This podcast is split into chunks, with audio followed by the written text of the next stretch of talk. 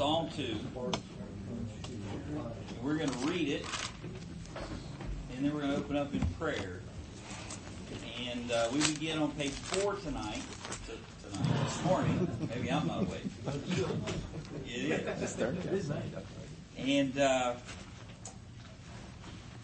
we are, I'm sorry, we're going to end on page 4. We'll start on page 2 with having the right perspective of leadership. And I got like we'll do every single time, Lord willing. Uh, we'll start with a little video that will set the trajectory um, for today, and we'll do a little review, uh, and then and then jump right in. Talk about having the right perspective on leadership this morning. We're going to talk about um, uh, applying the word. This, the whole theme today is application. You know, applying the word. We're laying these foundational convictions. We want to be men of grace and granite. Uh, we can't do anything apart from the empowerment of the Lord Jesus Christ. It's His grace, it's His power. Um, but that grace turns us into granite if we submit to it. And so it's not, um, it's not soft and uh, effeminate or fluffy. It's uh, the strength that comes through truth. And so uh, we're laying some foundational convictions um, and we'll continue with that uh, with that this morning. Uh, toward the end, we'll actually look at a couple passages of scripture of how you apply the truth. How, how you do that? Um, so we're going to go to Psalm two. We're going to read, and then we're going to pray. Um, and those aren't just words that are there. They're it's it's it's the very words of our Creator. He's speaking, and so we don't want to just hear Him. We want to we want to do what he says or consider what he says or put into practice what he says. So how do you do that? That's, that's vital, uh, in growth and in, in the Christian life. So we'll look at some specific questions that we can ask ourselves, whether we do a, you know, a personal Bible study in the morning, your devotions, whether you're sitting under a sermon, whether you're in Grace and Granite, whatever it, uh, whatever it might be. And, um, it's, uh, it's good stuff. It's also convicting, um, uh, stuff, which is, which is why I'm here. Um, I think we said day one. I have no desire to get out of get out of bed in the morning, um, you know, and just hear words. I mean, I want God, I want God to get my lunchbox, um, and uh, I want Him to eat my sandwich if He needs to. Uh, dig around in my underwear drawer. Yes. Yeah, that's right. Wherever you hide stuff. Um, and uh, and I want to get rid of it. Uh, because I, I want to I want to be close to the Lord. I don't want anything between you know between me and and, and Him. Um, and that's not a uh, uh, that's not a, the the goal of perfection. The Lord will perfect us one day. I mean, redemption. That's what we're all looking forward to. The the final very presence of sin gone. Um, it's not perfection, but it is direction. You know, I want to be aimed in that direction. I want to pursue uh, you know, that direction. Um, I can remember my pastor saying, when I die, I know the Lord's going to have to change me a whole lot. You know, the penalty of sin is done away with at the cross, the moment of salvation, all of your sins are forgiven, the penalty's completely gone. And then you've heard progressive sanctification, the power of sin is progressively taken out in your life as you yield to the Lord and He works. That happens over your life. But then at death, whenever we're we're, we're resurrected, we absent from the body, present with the Lord, and ultimately the physical resurrection. Whenever we're ultimately with the Lord at the end of our lives, that's the full redemption. So then the very presence of sin is gone. So the penalty, salvation, the power of sin is is overcome in our life, and then the very presence of sin is gone. And we all can't wait for that day. And my pastor was talking about that day. I, I know when that day comes, when the Lord takes the very presence of sin away, completes my sanctification, He's going to have to change me a whole lot. Um, but I want Him to have to change me as little as possible. uh, whatever I can do, whatever effort, labor, uh, yielding to the Lord that I can do over my life, that's what I want to do. Um, so uh, and that's my, it's been my prayer, and hopefully it's, uh, it's yours. So Psalm 2, um, Who wants to read Psalm 2 for me uh, this morning? Why did I pick Psalm 2? Because we did Psalm 1 last time? well, I did pick Psalm 2 because today is the 2nd of October. And so this would be my normal devotional uh, schedule. Somebody want to read Psalm 2? Thank you. My son, if you receive my words and treasure up my commandments. That's Proverbs 2, Oh, Psalm 2. That's early. Yeah, I understand. Proverbs on the day, Psalm on the day, both of them are great. Why do the nations rage and the peoples plot in vain? The kings of the earth set themselves and the rulers take counsel together against the Lord and against the anointed, saying, Let us burst their bonds apart and cast away their cords from us. He who sits in the heavens laughs, the Lord holds them in derision.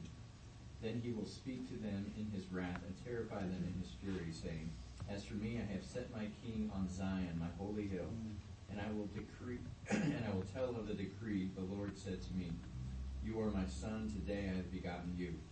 Ask of me, and I will make the nations your heritage, and the ends of the earth your possession. You shall break with them the rod of iron, and dash them in pieces like a potter's vessel. Now therefore, O kings, be wise, be warned. O rulers of the earth, serve the Lord with fear, and rejoice with trembling. Kiss the Son, lest he be angry, and you perish in the way, for his wrath is quickly kindled. Blessed are all who take refuge in him. Amen. Blessed are all who take refuge in Him. It's Messianic Psalms talking about the Lord. And um, there's a couple places in this in this psalm that uh, that my heart soars. Um, you, you get this human rebellion, and then verse four: He who sets in the heavens laughs, um, as if puny man can do anything uh, to the Lord. The second place is in verse 6. But as for me, I have installed my king upon Zion, my holy mountain. Um, Jerusalem is a special place. Why is it a special place? Uh, if you turn on CNN or wherever else, it's because all of the religions of the world are there Christians and Muslims and and, um, and Jews. They all claim Jerusalem. Um, why is Jerusalem a special place? Because it's Zion. It's it's the holy it's the holy hill. Um, it is Mount Moriah. It is where Abraham took Isaac. Um, and that great passage of uh, uh, Abraham believed God, and it was credited unto him, accounted unto him for righteousness, and the Lord provided his own sacrifice. Why is it special? Because the pinnacle of history is the Lord Jesus, and that's where he died. Why is it special? Because that's where the kingdom is going to come. The throne of David is in Jerusalem, and it's coming today. And the Lord's done all of that. Um, and it is, uh, the last is verse, the end of verse 12. How blessed are all they who take refuge in him after talking about the wrath that's coming of the Son. He comes as the Savior first, the Judge second. Um, you're blessed if you take refuge in Him, if you're hidden in Him. Um, if you're hidden in Him, the, the judgment will pass over. Pass over you because it's already poured out on Him. Let's pray. Father, we uh, just come before you and um, we take refuge in you.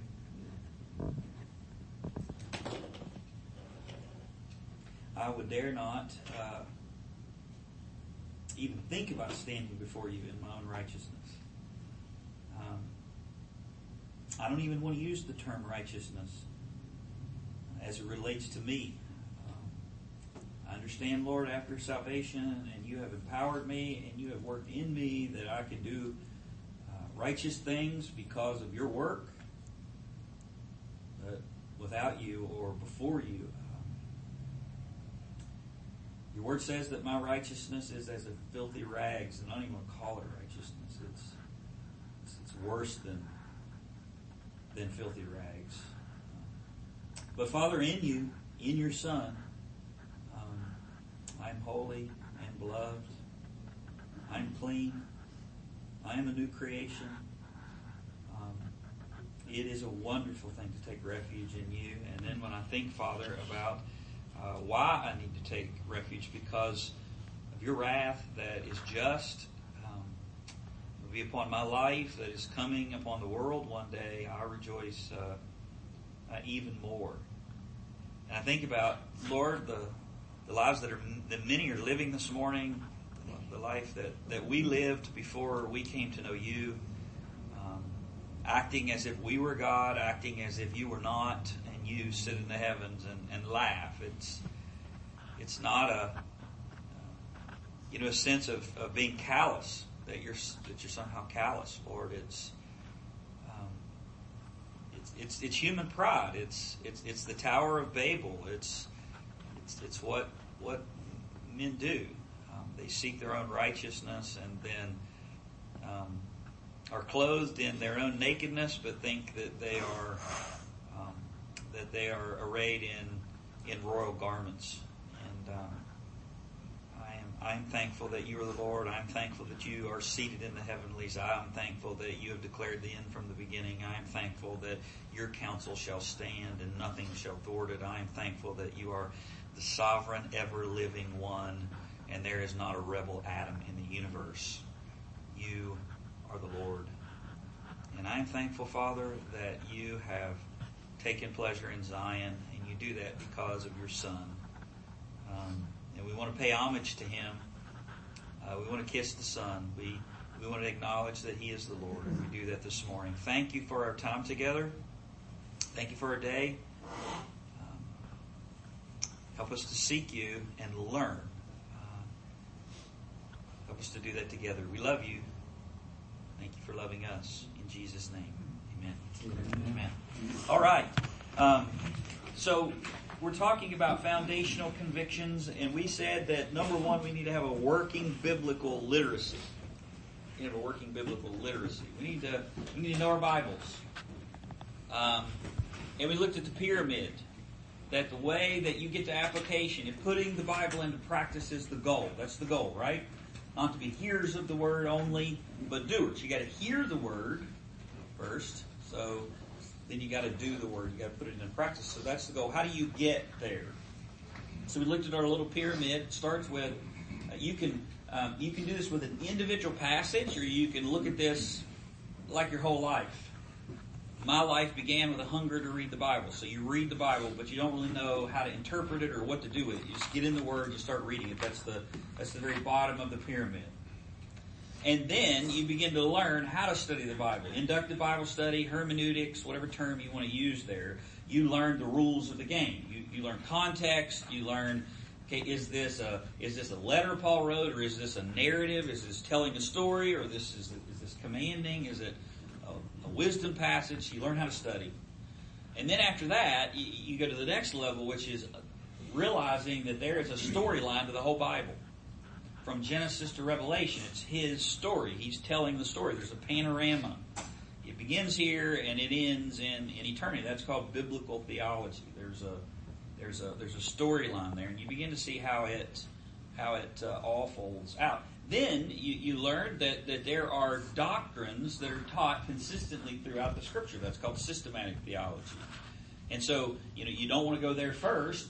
You want to understand, you want to read the Bible, then you want to understand it in context, and, and then you want to see the panorama, and then, but then you'll begin to see these truths, okay, about salvation, about the church, you know, about man, and you, you'll see that. Then the final stage, obviously, is what we call practical theology, and that's just practicing it. Okay?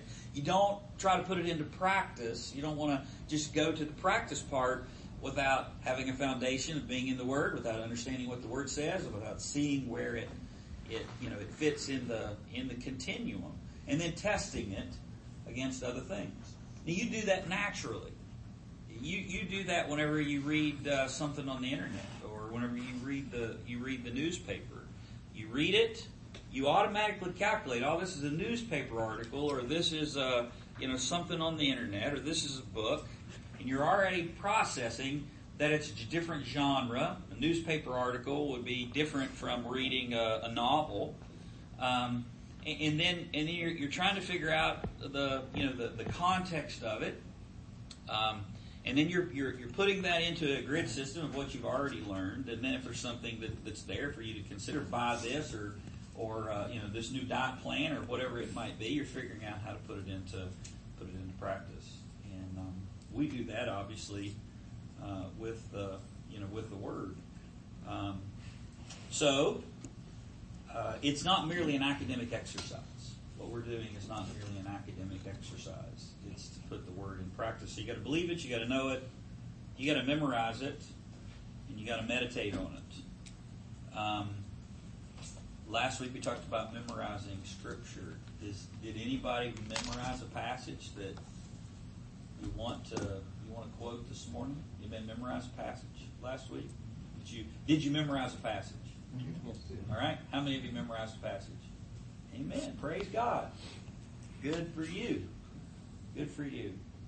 Um, we then talked about being alert uh, uh, to the challenges of the digital age. Um, there's lots of things to take us away and distract us. Um, one of my favorite stories about being intentional. Did I tell you the story about Spurgeon um, and the, the man who came to visit him whenever he was when he was uh, preparing a sermon?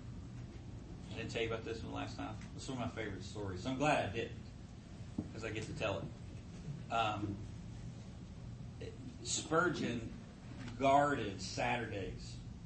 He read all week. He did all his work all week. But Saturdays, that was the day that he that he put together his information for, for Sunday, whenever he was going to preach.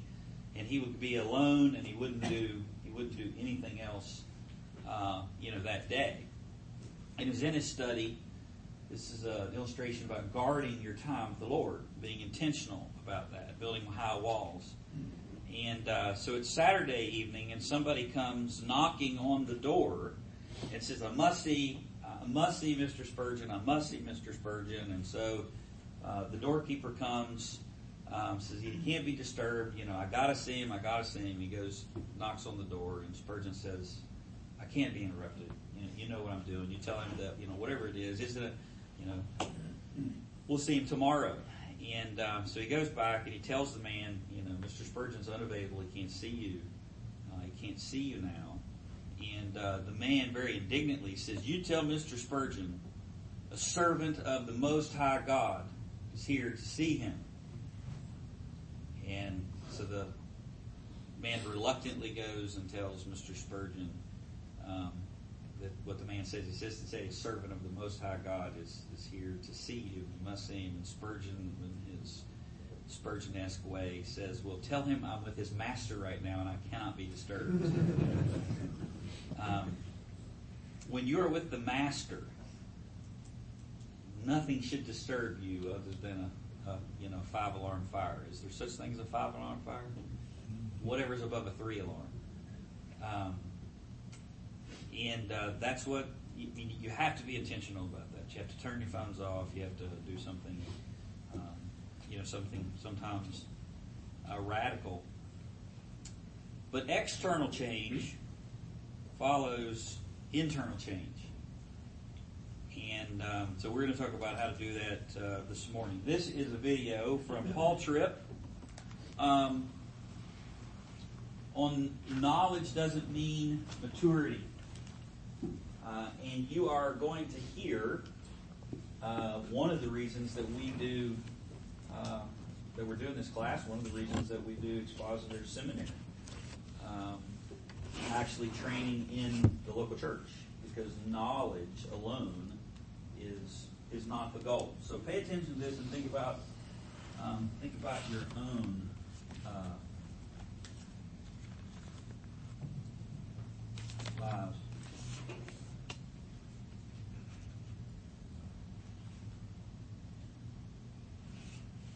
function as a mechanism for spiritual blindness that you talk about in the book is when can function as a mechanism for spiritual blindness that you talk about in the book is Paul, one of the themes that can function as a mechanism for spiritual blindness that you talk about in the book is when biblical literacy and uh, the quest for biblical knowledge and the acquisition of that is uh, misunderstood for spiritual maturity. talk about how that is such a danger for pastors and ministry. I mean, clearly, it's it's dangerous to think that because I know a thing, I am that thing. Because I can communicate an idea, I have submitted myself to that idea, and I can live in the context of that idea. But it's very easy to do that, and one of the reasons it's easy to do that is because we have so academized the faith and often pastoral training is so entirely academic that a subtle shift begins to happen that my definition of my maturity is now attached to my theological expertise, my biblical literacy. It's, it's very clear that I can understand things that I'm not living. That that don't define, shape, motivate, shepherd, guide, whatever term you're going to use, the way I respond in the hallways and kitchens, bathrooms and bedrooms of, of everyday life. You can be theologically astute and be dramatically spiritually immature. And so, to the degree that I begin to think I'm okay because I've mastered this body of truth is very, very dangerous. I mean, really, what I should be asking is what, to what degree have, has my life been mastered by this body of truth? And when I, when I just right now ask this question, I feel sadness. Because, it, oh yeah, in, in so many ways. But in so many ways, there's still evidence. I'm not. Can I give you an example? This is Chuck.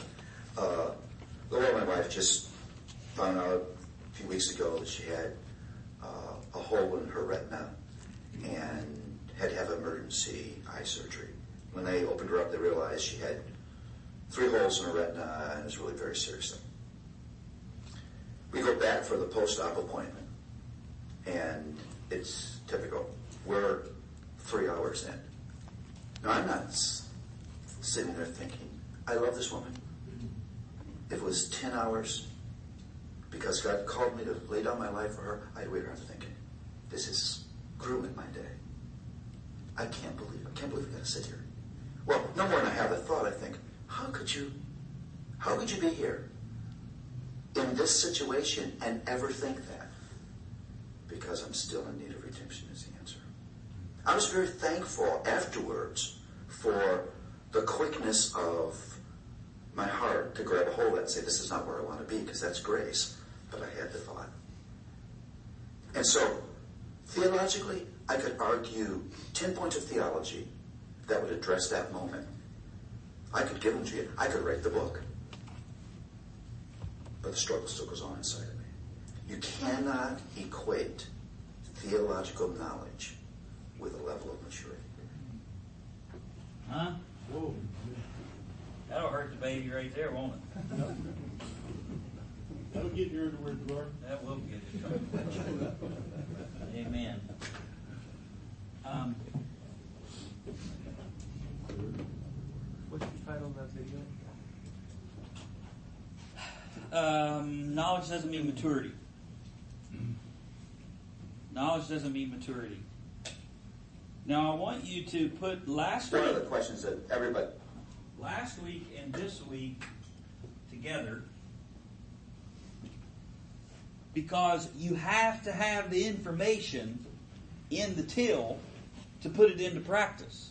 So this is not an anti-theological, anti-intellectual argument. Okay?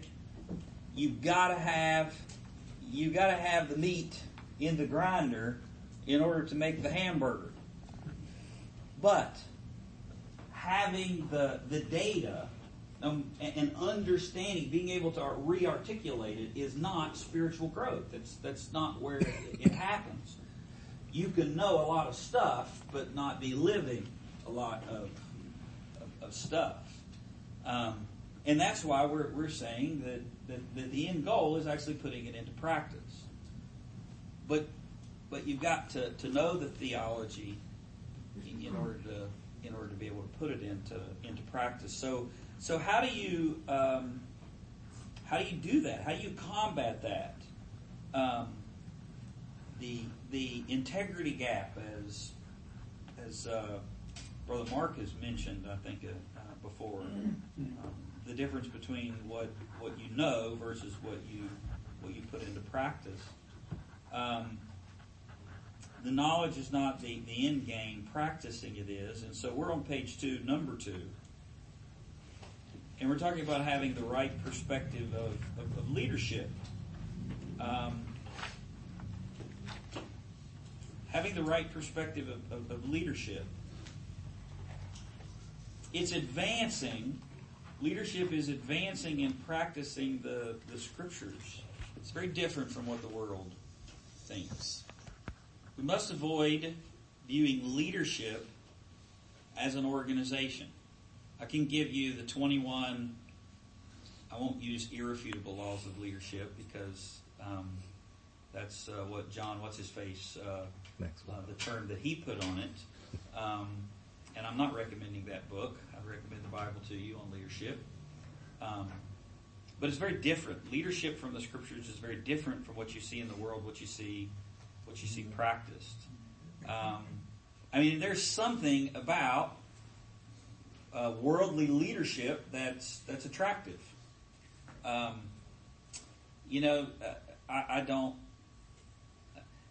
There's many times I turn on the news or I, I watch a little video clip uh, and I see President Trump and I just belly laugh.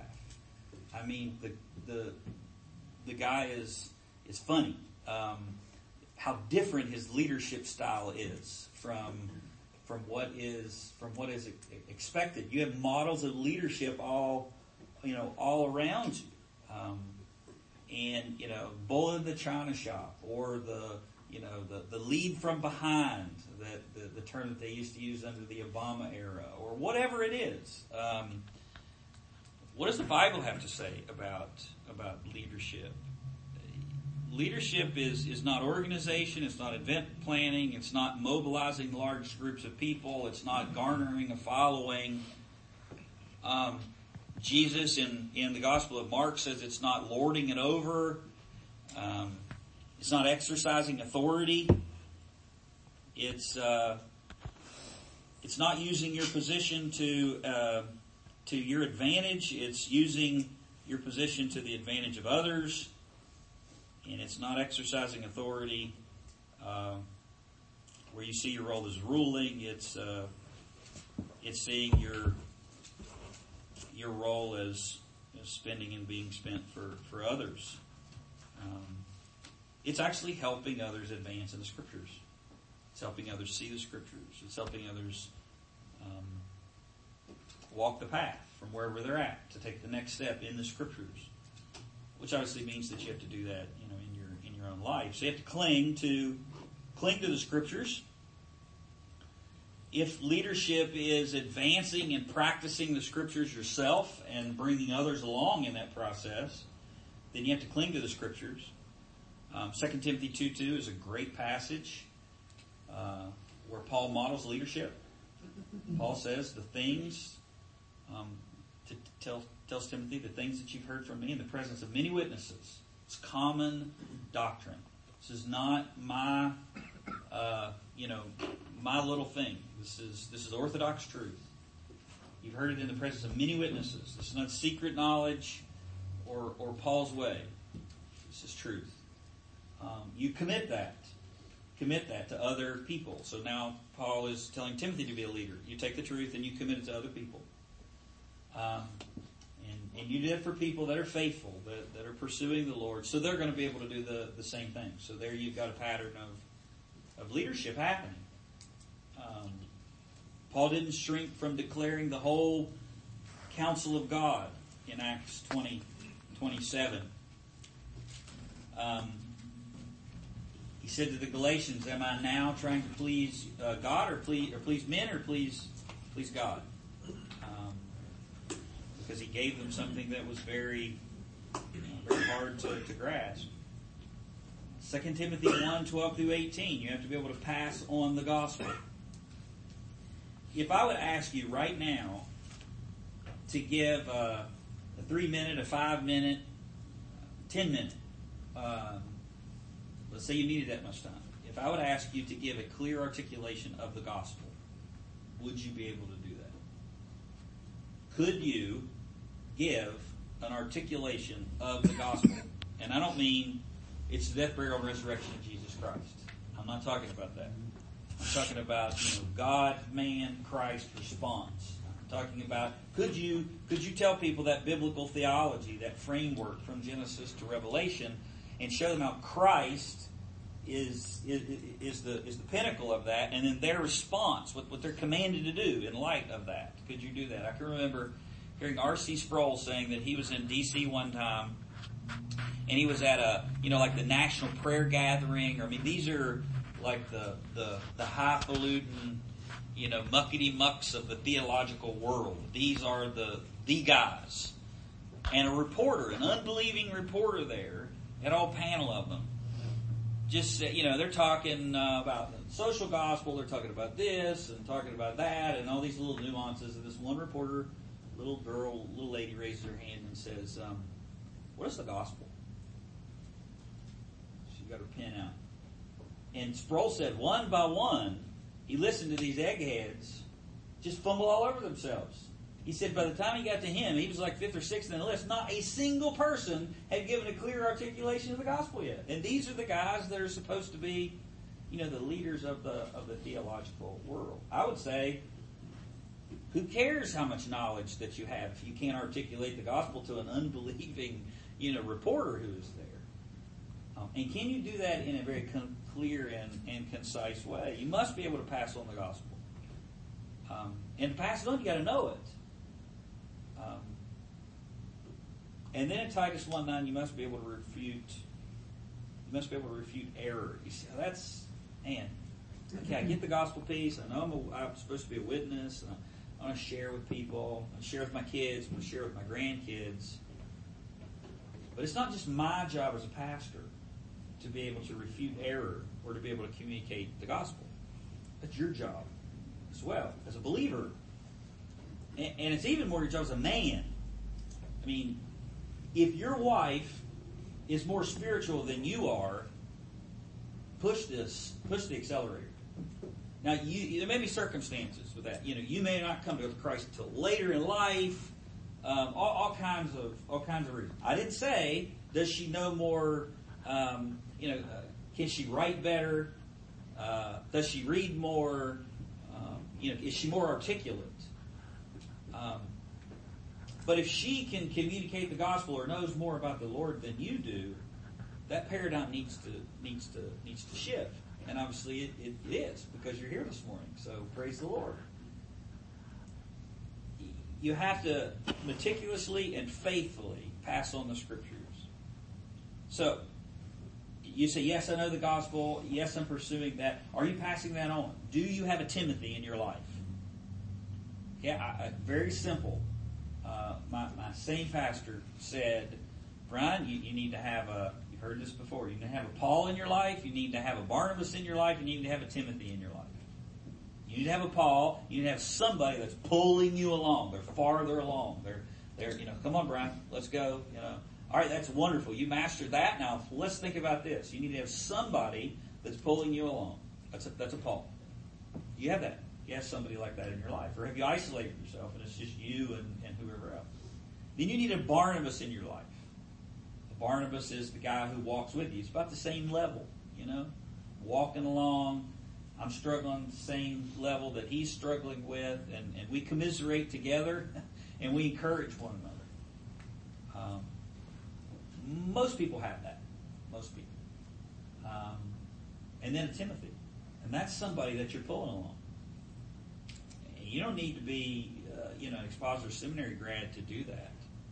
Um, the man that first poured into me some foundational truths was a 60 some year old uh, guy who really wasn't that articulate, um, very unassuming. He's with the Lord now. Um, and he just took me to Bob Evans a couple times a month. And we just, you know, ate uh, sausage bowls and eggs and talked about Jesus. And he gave me just little statements that I still remember. know, Brian, you're going to run in. I mean, I was wrestling with something. I said, this, this passage, and I don't understand that passage, and I've shared it with you before. He said, Brian, you're going to run into a lot of things in the Bible that you don't understand. And it may not be the time for you to understand it. You got to know some things before you can know some things. So whenever that happens, don't get all worked up about it. Just pigeonhole it. You know, just put it up there and go back to studying. And when the Lord's ready, He'll bring that down and He'll put it into the puzzle. Never went to Bible college. Man, that was wise advice. I've used it for 20 some years. But you have a Timothy. You have somebody that you're doing that with.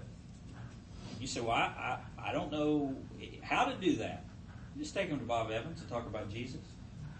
Talk about the sermon from last week. Let them ask you a question that you don't know the answer to. Because what's that going to do? It's going to drive you to go, you know, to go get the answer. I had somebody ask me a question after service on Sunday night. Um, and the, the question was about Jonah, um, where God says uh, he's going to destroy Nineveh. And then he relents of doing that because they repented. And the question had to do with, you know, well, did God already know that they were going to repent? And if so, then how does that play into God's omniscience? Um, so that it either seems to me that God didn't know that they were going to repent, or He changed His mind. So how does all that work? And it was after service, and I gave an answer, and I can remember thinking as I was answering, um, I, like I know what I want to say, but but I just remember thinking, this person that's listening to the answer to this question, if I'm confused at what I'm saying, I'm listening to myself say, I'm sure that they're that they're very confused.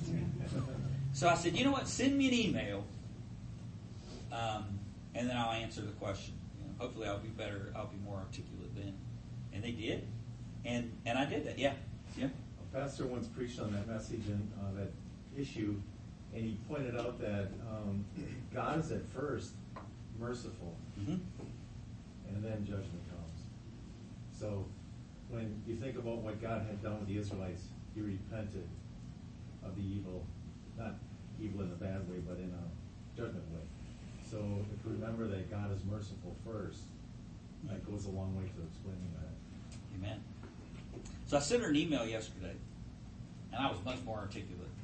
the email. But I had to go back through. I mean, I've answered that question before. I asked that question. I asked the question where you know God is you know sends the you know the angel to Abraham, and Abraham looks like he's saying to the Lord, you know, he's more merciful than God. You know, if there's if there's fifty, you know, will you spare Sodom? And he gets down to you know to ten, or or in Egypt. Uh, and um, my point is, questions are not bad.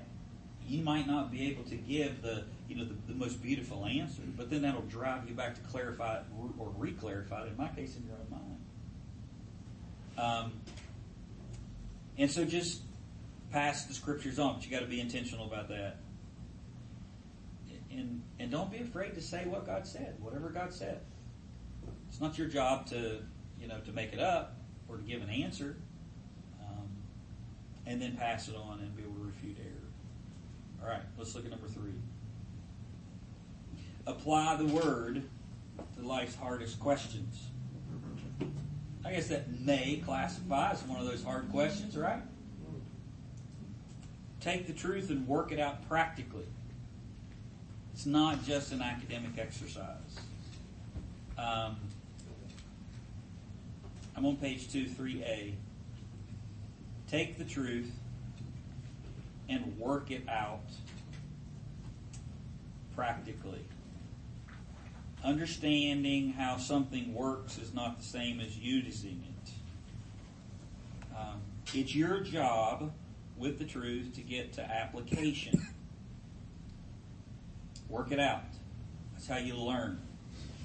Um, my favorite example of this you've heard before, um, but I love it so much I'll tell it again and remind you. Maybe some of you haven't heard it. The Karate Kid, right? You've heard me give this analogy before. Not the second one, the first one. Um, Daniel San and Mr. Miyagi. And the little boy, the guy wants to learn karate because he's being picked on. So the old man says, finally agrees to teach him karate, and he he goes through a process. He basically thinks he's he's being made a slave, right? He comes over and he's ready to learn uh, karate, and the first thing that he has him do is paint this fence that goes all the all the way around. You know, I mean, this is massive fence. He tells him to paint it this specific way, you know, up and then down and up and down. He does this all day long, and then he comes back the next day. Okay, all right, I'll give the the old man a pass. He comes back the next day and he, he has him sand the floor you know, and he's sanding the floors and he makes him do it a specific way and he does it. I mean, and it's just everywhere. I mean, this big long, um, whatever it's called, sidewalk. And he comes back the next day. He has him wax all these cars. I don't know how many cars are out there. And finally, the guy, the guy's mad, and he said, "You know, you're just using me. I came to you to learn karate, and I haven't learned any karate. All I've been doing is all of your, you know, your work."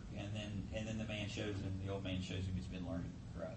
You know, the whole. He says, "Show me paint the fence."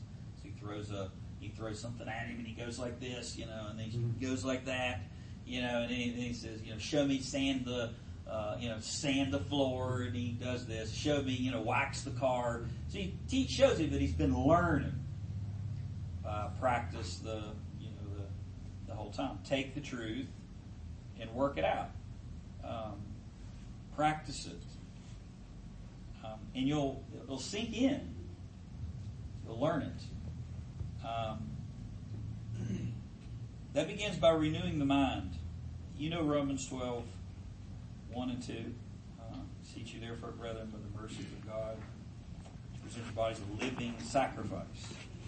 Um, and renewing that. Why do you need to renew your mind?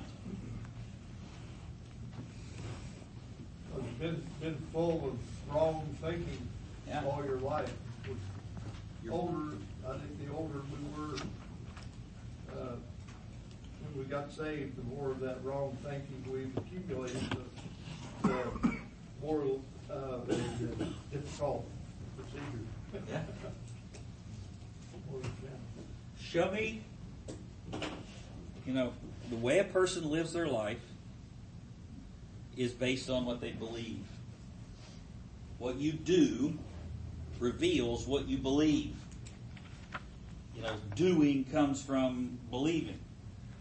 And then that's based on an authority. So our authority is the scriptures, but we haven't submitted ourselves to the scriptures. We haven't read the whole Bible.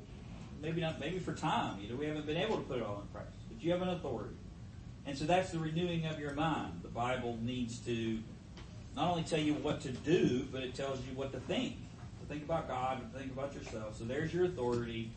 And as you renew your mind, you know, you rip out the old stuff. I use this analogy in you know my relationship with Tracy. We we dated from the time we were 16. When I got saved, you know, Cinderella's pumpkin wasn't waiting there to whisk us off to the castle, and you know, it's fairy tale.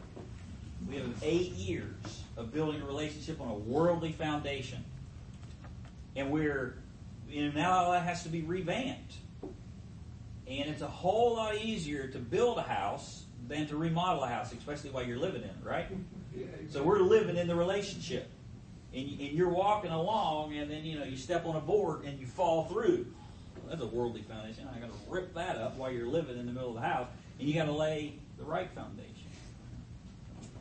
Um, so renewing the mind. I got to learn what am I, what am I supposed to think about being a man? What am I supposed to think about a woman? What am I supposed to think about marriage? What am I supposed to think?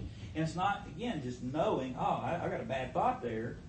So what's the right thought? And then how do I start practicing that thought? And then how do I practice it to the point that it becomes second nature? I mean that, that's the whole that's the whole thing. It's not just putting it into practice once, and that takes time, right? So the renewing of the mind happens and then that works out in life. So so look at we're talking about renewing of the mind. B under B there on the next page. This is this is what I just explained. Application is the final step, not the first step. Everyone wants application. Just tell me what to do, preacher. But not the work that it takes to get there. Um, I can tell you what to do, but that doesn't mean it's going to take hold in your life because there's a process for that to happen. It starts with telling you what to do, changing your thinking, but true change must happen at the heart level, not the externals. Before we can practically, before we can make practical applications of the truth to our conduct, is the way we live, we must look at how the truth implicates our unbiblical thoughts, desires, affections, emotions, and, and the will. Now, there's a big list there.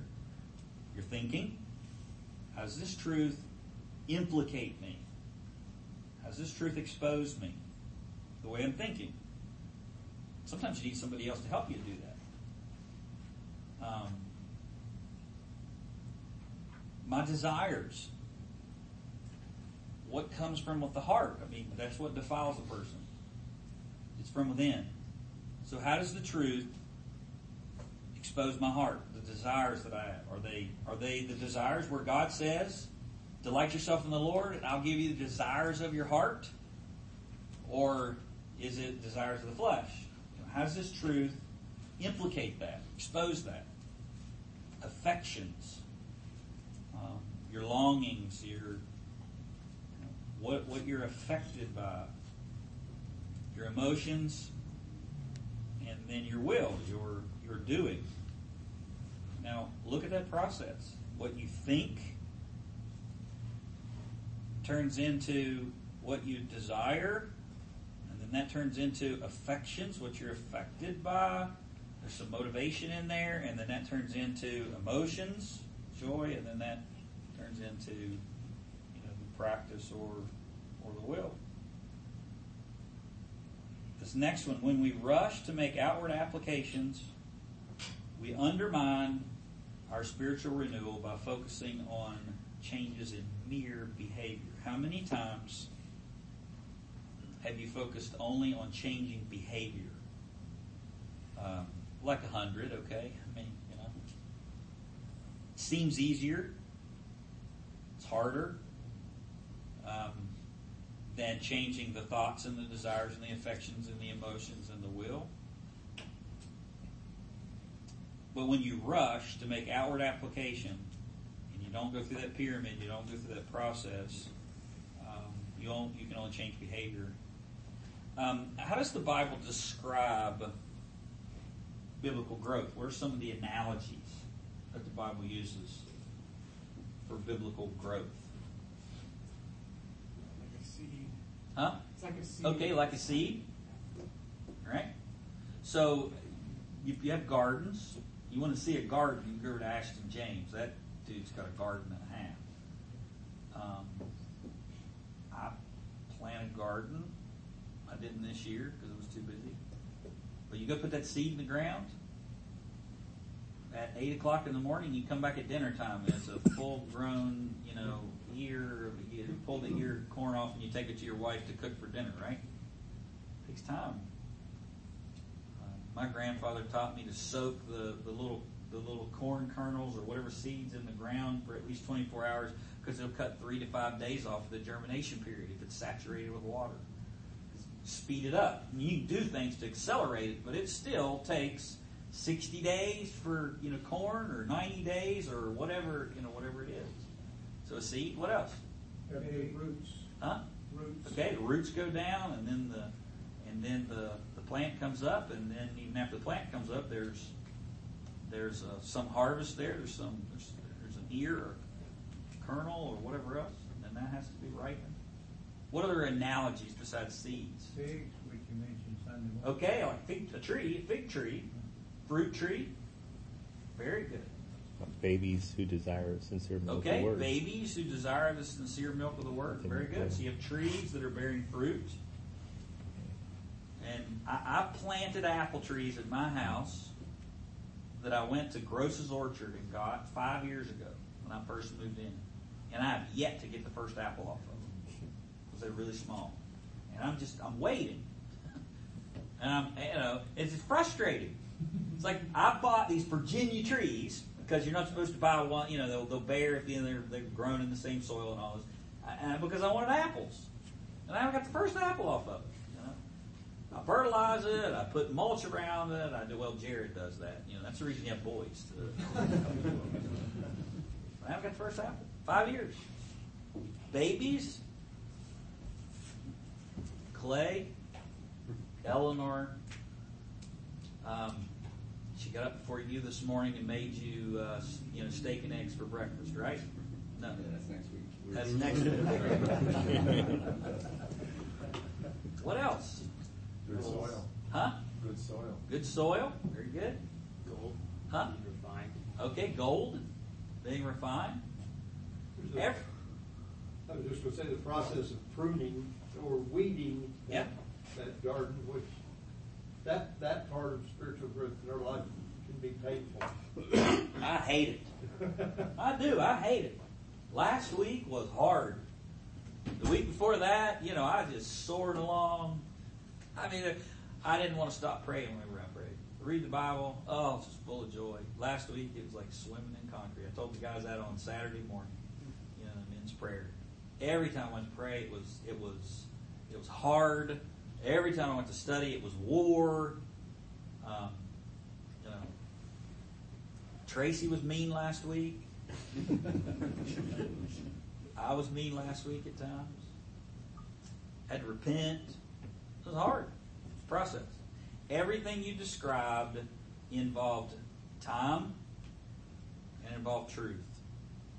It, everything in, in, in, that you described involves involved time. There was a tree. There was a seed. Um, there's a baby who desires milk that turns to meat. I mean, that's a long time. This is not, I'm going to come on Sunday, you know, and get my truth injection for the week, and I'm good to go. It, it's, it's labor and it's time. Time and truth. Time and truth. I'm going to be strong in the Lord, T and T. Time and truth. Um, and, it, it, and it happens over you know, over over a period of, of time. So don't rush to make outward applications. Um, focusing on changes in mere behavior. Moreover, this is important too. A tree, a vine, they're not quick, they're not long term.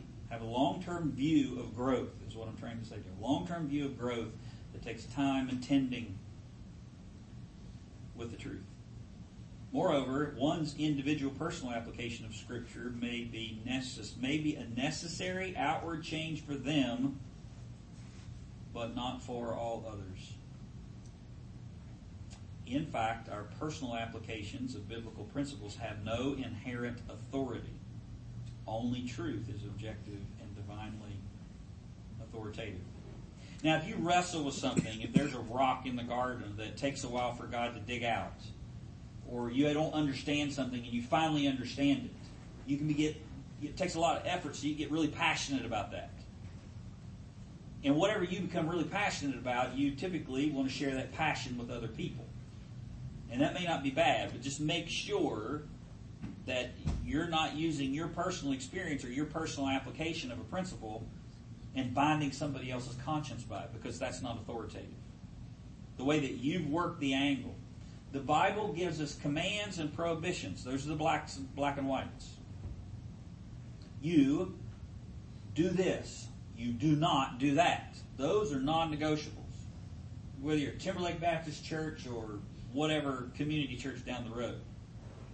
God said it into discussion, commanded it, or he prohibited it.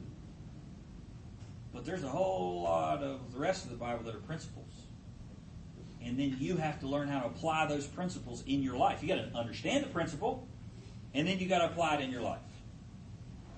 Um, and the way you apply that is not authoritative on somebody else. Okay? Um, and you have to be really careful with that. That's what Romans 14 is all about. Weak conscience, strong conscience, and then the way that wherever your conscience is, you begin to evaluate other people based upon you know your conscience. All right, here's the questions I was telling you about that are you know, that are that are convicting. You may have a comment on uh, on one or two before we go to some key implication questions. How do you do this? How do you interrogate yourself? Hey, Pastor Brian, I was Yeah. just thinking about like an illustration. You know, I think as we, we were saying we need to apply the truth, but not to rush to that application before we deal with that inner, our inner life here. And I think, for instance, Ephesians five says we're to love our wives like Christ loves the church. And if you preach that to us, you say, okay, it needs to be sacrificial. So to apply this, you need to go buy flowers for your wife. You need to take your wife on a date once a week. You need to, um, you know, spend at least three hours a week talking with your wife. Like those are all really good things to do. Those are all applicational, but those are not binding. And so if we rush to that and just say, okay, to apply the truth, you need to do these things, and we never deal with the fact of like, why am I not loving my wife like Christ loves the church? What do I desire most when I come home? You know, uh, what are the idolatries in my heart that are motivating me to do X, Y, Z? We, we will rush to those outward things before we really deal with uh, the true heart change that needs to take place that will fuel all these other areas, you know, of, of life. And, you know, what does it look like to actually love our wives like Christ loves the church? And why am I not doing that? What's, what are the root desires there and root thinking behind that? So that's a, that's just a, an illustration of kind of what we're talking about with this danger of rushing toward outward application. So I hope you guys listened to that because that was beautiful. Perfect. I'm, I'm glad you let me off the hook on that buying flowers. Yeah. the key of what he said, though, was if you go there before, well, where, where, you, where do you start? You start with asking yourself the question what's going on in my heart? What's keeping me? What do I desire more than what God commands me to desire? You know? What do I want whenever I come home and I walk through the door? I want peace. I want whatever. What What is it about me? Well, how does that passage implicate me? Um, and you may end up with the flowers, Sure. But you start there. So, yeah, that's how you moralize Christianity. Just make it about behaviors when it's supposed to just radically expose your heart. Ed? And to go along with that, um, I've been learning that one for thirty-five years. Yeah. Okay? And I've learned, I'm gonna be learning that for the rest of my life. Amen. That's one of those growth areas where you just don't get there and say, I'm there. Amen. Don't arrive, do we? What else? Yeah. Uh, quite often, my uh, there's so many books out there. Know, there's a book for that, um, and a lot of them, some are better that drive you to the tru- truth than others. Um, but really, the only book that we need, and what I found the most productive, is just continuing to read the Word and getting to know the truth, because a lot of those books are guys discussing their truth, not necessarily God's truth um, even when they're they're good scholars of the word. Yeah. Um, it's if you're not grounded in the truth, how do you have a uh, a siphon to um, figure out what is truth and what's not truth? Yeah, that's good. You got to know the word and be able to put it into you know put it into practice.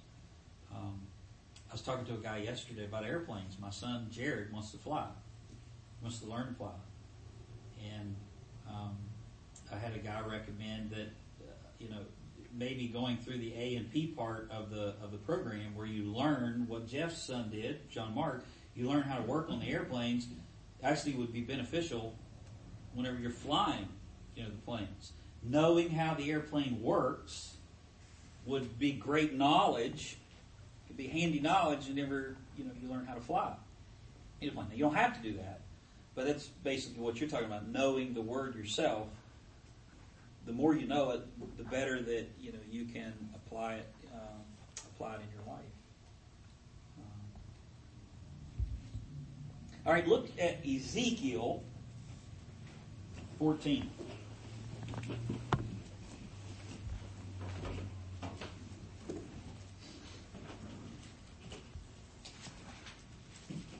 How do you do that? How do you take a truth that you hear, or a passage that you read, or a sermon, and let it dig around in your heart, reveal your heart? How do you not just do the flowers, but you ask, What am I desiring here that's keeping me from doing this or causing me to sin in some way? Some key implication questions. And he begins with, How does the truth confront my will? Okay? What am I um, doing or not doing? How does it confront my will? You, you find a way to do what you want to do. How does the truth confront my will? What are the uh, what idolatries of the heart must I confess and forsake? So Ezekiel chapter 14, verses 1 through 8. What idols are there? Then some of the elders of Israel came to me and sat down, and the word of the Lord came to me, saying, Son of man, these men have set up their idols in their hearts. Now, some of you hear in the Old Testament about idols, we think of these little statues. But those statues represent something, and that's the real issue. And here, Ezekiel nails it. What are the idols of the heart? These men have set up idols in their heart and have put uh, right before their faces the stumbling block of their of their iniquity. An idol is something that promises you something that you should only be getting from God. And you it promises you whatever it might be, whatever it is that you peace. I want peace. And so the alcohol or you know the the exercise uh, or the food or the or the sex or the whatever it is, it promises you something that may be legit, but you're supposed to get it from God. And then sometimes it even fulfills that. An idol sometimes gives you what you're looking for. Whenever I drank, which I don't now, whenever I did, um, it gave me what I was looking for. It promised me some peace and relaxation. After I come home, I'm going to wind down, you know, so have a beer, or two, or three, or four, or six. And that's the way the process went. For me, it started with one to two to three to four. Now, I wasn't like the alcoholic that goes to AA falling down. I was fully functional. I mean, you know, I, I could not drink it or I could drink it. And I like drinking it. But it promised me peace. It promised me something. It promised me courage where I had a lot of fear of man. So whenever I drank, it it, it reduced some of those some of those fears. It actually fulfilled it. But then in the process, an idol, while it may meet your need to begin with, it ends up enslaving you. It promises you something. It may even give you that to begin with, but then it begins to demand that you worship it. It demands that you come to it more. It demands that you give everything to it. And then it gets into a situation where you love it, can't live without it, but you hate it because it's enslaved you. It's a banquet in the grave, Proverbs says. A mouthful of ashes. Give a banquet. And the banquet is in is in the grave. And those idols are in the heart. You set up idols in your heart. Look at verse 4. Therefore speak to them and tell them. Thus says the Lord God, any man of the house of Israel who sets up his idols in his heart, puts right before his face the stumbling block of his iniquity, and then comes to the prophet, I, the Lord, will be brought uh, will be brought to give him an answer in the matter in view of the multitude of his idols, in order to lay hold of the hearts of the house of Israel. What's God's target? It's the heart. Who are, who are estranged from me through their idols. An idol will separate you from the Lord, and God will speak. He's aiming at the heart to tear the idol down that's in the heart so he can bring you back to him. Verse 6 Therefore says, Therefore say to the house of Israel, Thus says the Lord God, Repent, turn away from your idols, and turn your faces away from all of your abominations.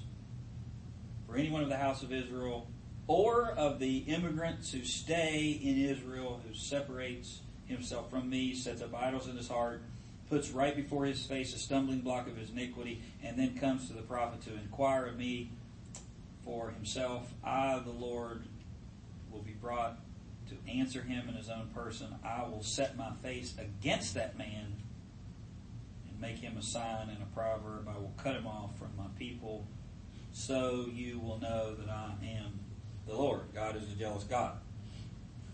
And he won't play around with idols. So he tells us not to. So he says, idols of the heart, God will oppose them. He'll be against them. God will expose them. Like a sign or a proverb, and God will will cut off or you'll be separated from him if you persist. And the reason is so you'll know who the one true and living living God is. So what idols of the heart must I confess or say? How does the word expose my heart? What I desire more than God. What I'm seeking to do something for me that only God promises to do or I should look to the Lord. Where am I getting fellowship? Am I getting fellowship in the body of Christ? Or am I getting fellowship, you know, with with whoever on the ball field or wherever at work or whatever? Um, where am I experiencing oneness? Is it with my wife or is it with somebody else? What is promising me something that only God can deliver? Um, and so you ask yourself that question whenever you're sitting, whenever you're sitting under under the Word. I, I shared with you on Sunday, Sunday night. That was one of the things that was most convicting to me about the sermon was for 40 years, almost 40 years, Israel continues with the worship, thinking that they're worshiping God. It's all leaves, it's no fruit, and the judgment's already on the way, and they have no idea. And they get up, they live their life, they go to the temple, they still have the Passover, they still have a couple million people there, they're still setting up the tables. After Jesus is crucified, he raises from the dead, and they continued you know, with all those things. I asked myself the question, Lord, what am I blind to? What what am I doing that, that I'm not aware of? Hey, Brian, Yeah. uh, the classic definition of Dr. Paulson is anything you want so bad you're willing to disobey God for is an idol. Repeat that. Anything you want so bad you're willing to disobey God to get is an idol. It's very good. It is good. Yeah. I found that, uh, like you, I had a problem with alcohol, and, and it was obvious. Mhm. And when I started getting closer to God, He was saying, "This is something you need to take control, control of." And and there were other things uh, that were obvious to me, and I felt like obvious to everyone that uh, a Christian man is not an alcoholic. Mm-hmm. But there are other things that, that were a little less uh, obvious. And so with prayer, God says, you know, you need to watch your language. Mm. If you're going to walk around and talk about God, you need to not be so profane with your language. And so I found that the more I conquer, or with the help of the Holy Mm. Spirit, the and in prayer, the Mhm. Lord says, now that you've got this one under control, let's work on that one. But just like you said with the verses, let's not forget what we have. Let's not forget those verses we learned. Mhm. Let's continue to conquer the alcoholism. Right. But now, as we strive for holiness, Amen. because my Father in heaven is holy, we have to be in prayer and use that Holy Spirit. Excellent, brother. Amen. Amen. One step, the next step, another block, and another block, and spiritual building And review. and review. That's good. Anybody else? And sometimes the desires for those things don't go away. I remember at our former, uh, and I'll, this is one thing we've talked about breaking this off. This uh, relates to that. A friend of mine, one day we were actually doing some landscaping around our church in Columbus, and both of us had been saved later in our adult lives.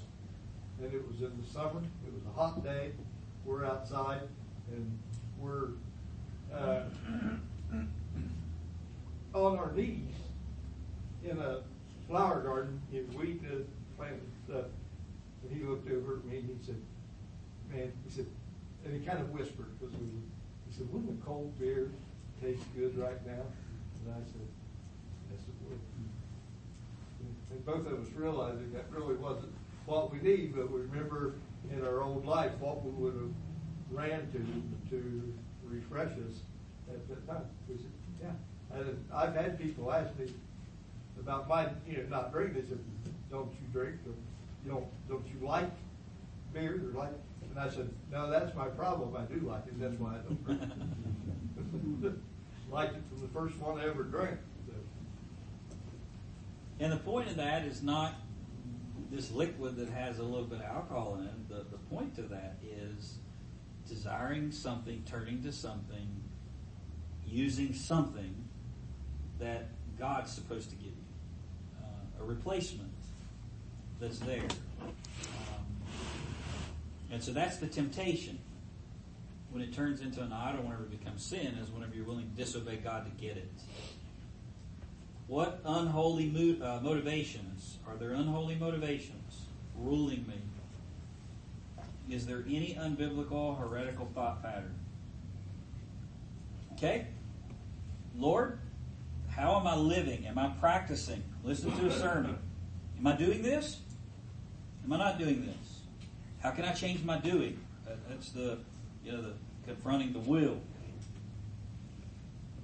Lord, what idols of the heart must I confess and forsake? Is there is there any way that, that I'm seeking X, whatever it might be, and I should be seeking you? I should be getting this from you. Am I, am I doing it? What, what what's motivating me? And then, how does my thinking need to change? This helps you see from scriptures, from the scripture, why you do what you do. Helps people see God's perspective in every every location. So, knowledge doesn't mean maturity. You can know a lot and be a spiritual baby. Um, how much of what you know are you actually putting into practice? And that's what we're talking about. Closing thoughts? All right, let's pray.